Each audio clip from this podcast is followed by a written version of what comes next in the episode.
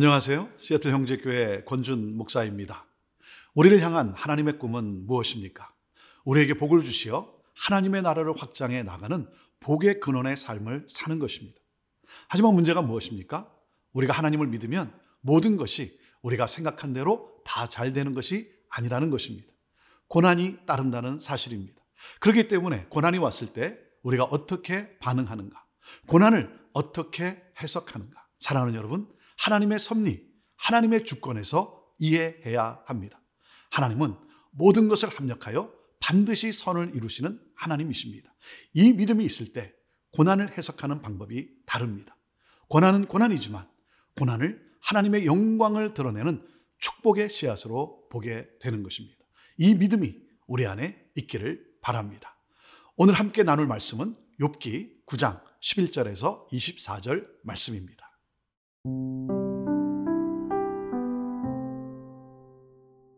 욥기 9장 11절에서 24절 말씀입니다. 그가 내 앞으로 지나시나 내가 보지 못하며 그가 내 앞에서 움직이시나 내가 깨닫지 못하느니라 하나님이 빼앗으시면 누가 막을 수 있으며 무엇을 하시나이까 하고 누가 물을 수 있으랴 하나님이 진노를 돌이키지 아니하시나니 라합을 돕는 자들이 그 밑에 굴복하겠거든 하물며 내가 감히 대답하겠으며 그 앞에서 무슨 말을 택하랴? 가령 내가 의로울지라도 대답하지 못하겠고 나를 심판하실 그에게 간구할 뿐이며 가령 내가 그를 부르므로 그가 내게 대답하셨을지라도 내 음성을 들으셨다고는 내가 믿지 아니하리라 그가 폭풍으로 나를 치시고 까닭 없이 내 상처를 깊게 하시며 나를 숨쉬지 못하게 하시며 괴로움을 내게 채우시는구나. 힘으로 말하면 그가 강하시고 심판으로 말하면 누가 그를 소환하겠느냐. 가령 내가 의로울지라도 내 입이 나를 정죄하리니 가령 내가 온전할지라도 나를 정죄하시리라. 나는 온전하다마는 내가 나를 돌아보지 아니하고 내 생명을 천히 여기는구나. 일이 다 같은 것이라. 그러므로 나는 말하기를 하나님이 온전한 자나 악한 자나 멸망시키신다 하나니. 갑자기 재난이 닥쳐 죽을지라도 무지한 자의 절망도 그가 비웃으시리라. 세상이 악인의 손에 넘어갔고 재판관의 얼굴도 가려졌나니 그렇게 되게 하니가 그가 아니시면 누구냐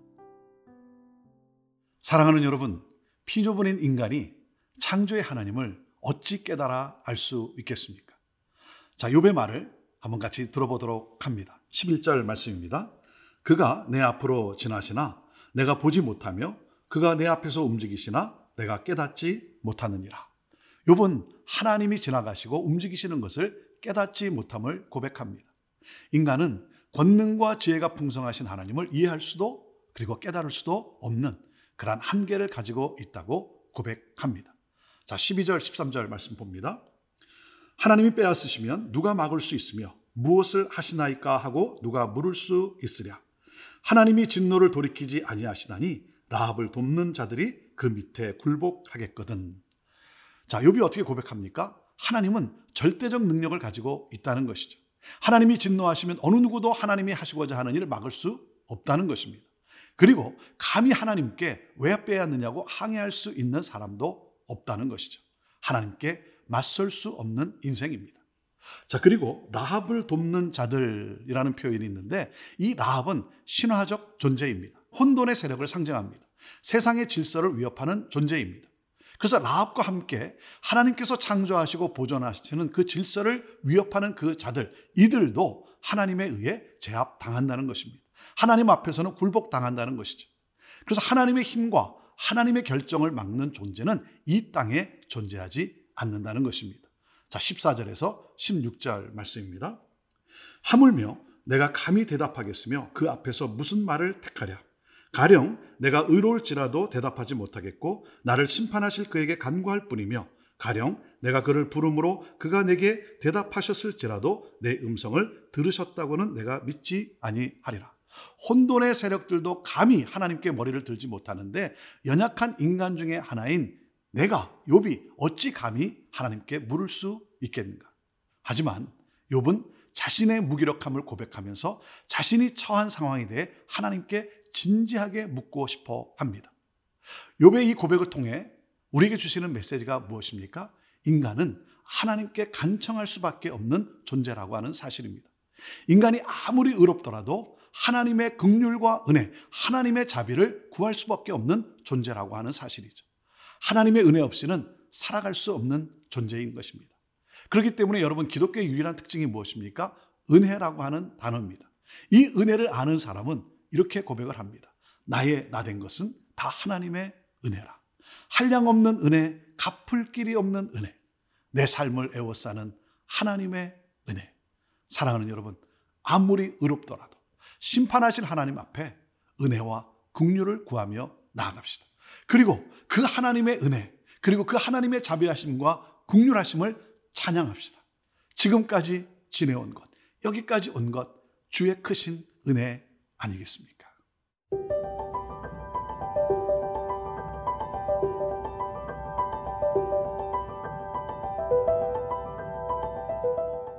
계속해서 욥은 자신이 까닭없이 하나님께 고난을 당하고 있다고 인식하고 하나님께 토로하고 있습니다. 자, 17절과 18절 말씀입니다. 그가 폭풍으로 나를 치시고 까닭없이 내 상처를 깊게 하시며 나를 숨쉬지 못하게 하시며 괴로움을 내게 채우시는구나. 경외하는 하나님으로부터 버림을 받았다고 생각을 하고 있습니다.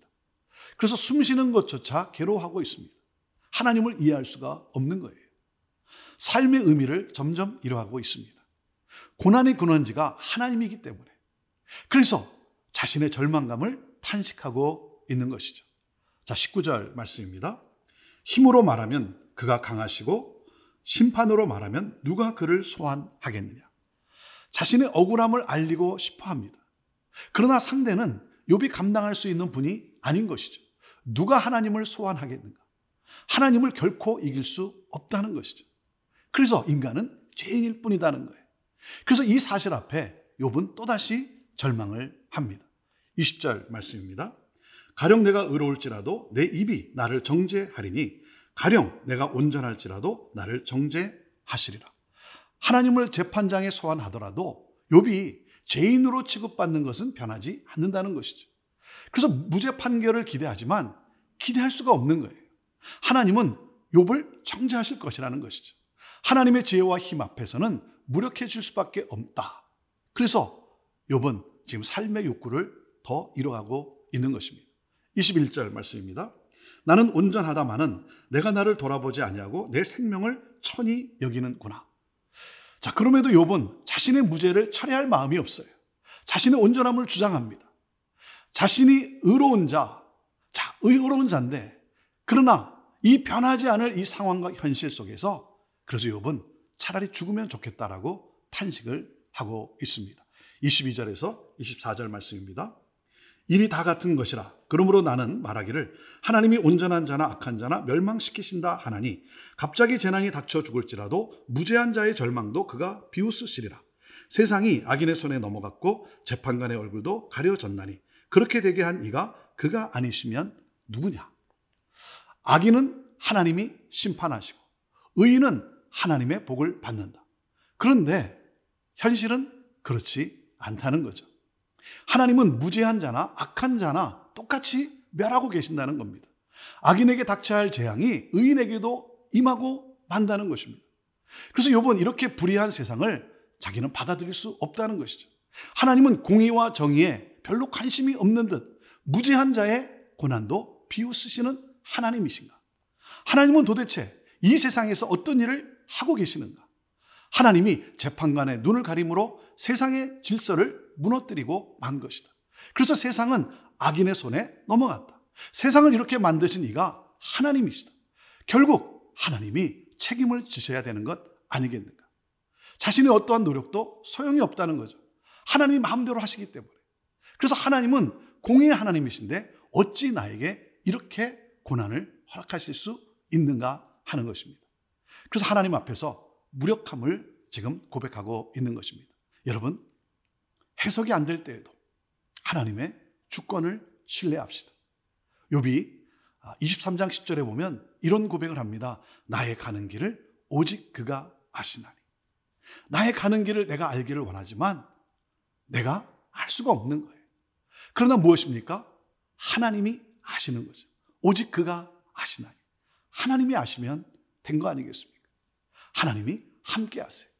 그래서 무엇입니까? 내가 사망의 음침한 골짜기로 다닐지라도 주께서 나와 함께 하십니다. 사랑하는 여러분, 하나님을 신뢰하십시오. 사랑하는 여러분, 고난이 문제가 아니라 고난의 의미를 발견하지 못하는 것이 문제죠. 고난이 해석되지 않는 것이 문제입니다. 그러나 여러분, 하나님이 주관하십니다. 하나님의 주 되심을 인정하십시오. 왜 이런 고통을 당해야 하는지 이해할 수가 없어요. 자, 그렇기 때문에, 그렇기 때문에 하나님을 하나님으로 믿는 신앙을 가져야 하는 것입니다. 이해가 안 될 때에는 이해하려고 애쓰기보다는 하나님께 순종하는 것입니다. 하나님의 주권에 순종하는 것입니다.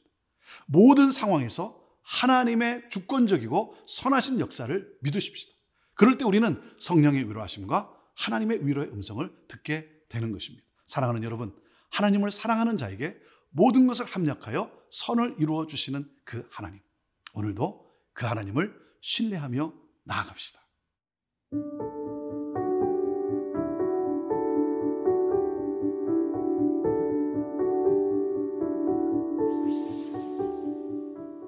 하나님, 이해가 되지 않습니다. 정말 하나님이 나를 사랑하시는지 믿음조차 갖기 힘듭니다. 그럼에도 하나님을 믿습니다. 모든 것을 합력하여 반드시 선을 이루어 주실 하나님을 내가 믿습니다. 이것이 나의 고백입니다. 고난을 통해 나를 빚어가시는 하나님. 나로 믿음의 반석 위에 서게 하실 하나님. 그 하나님을 바라봅니다. 주여, 나를 붙들어 주옵소서. 예수님의 이름으로 기도합니다. 아멘.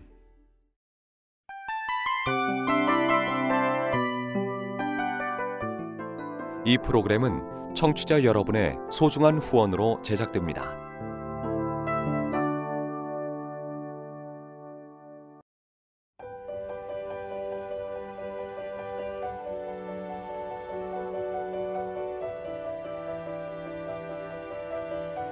세상에는 수많은 교회들이 있지만 더 깊이 있는 말씀 강해를 찾기 위해 크기로만 교회를 선정하지 않습니다. 보다 좋은 영적 콘텐츠를 더 많이 나누기 위해 방송비를 받지 않습니다. 1년 365일 복음만 전하고 싶어서 우리는 광고를 하지 않습니다.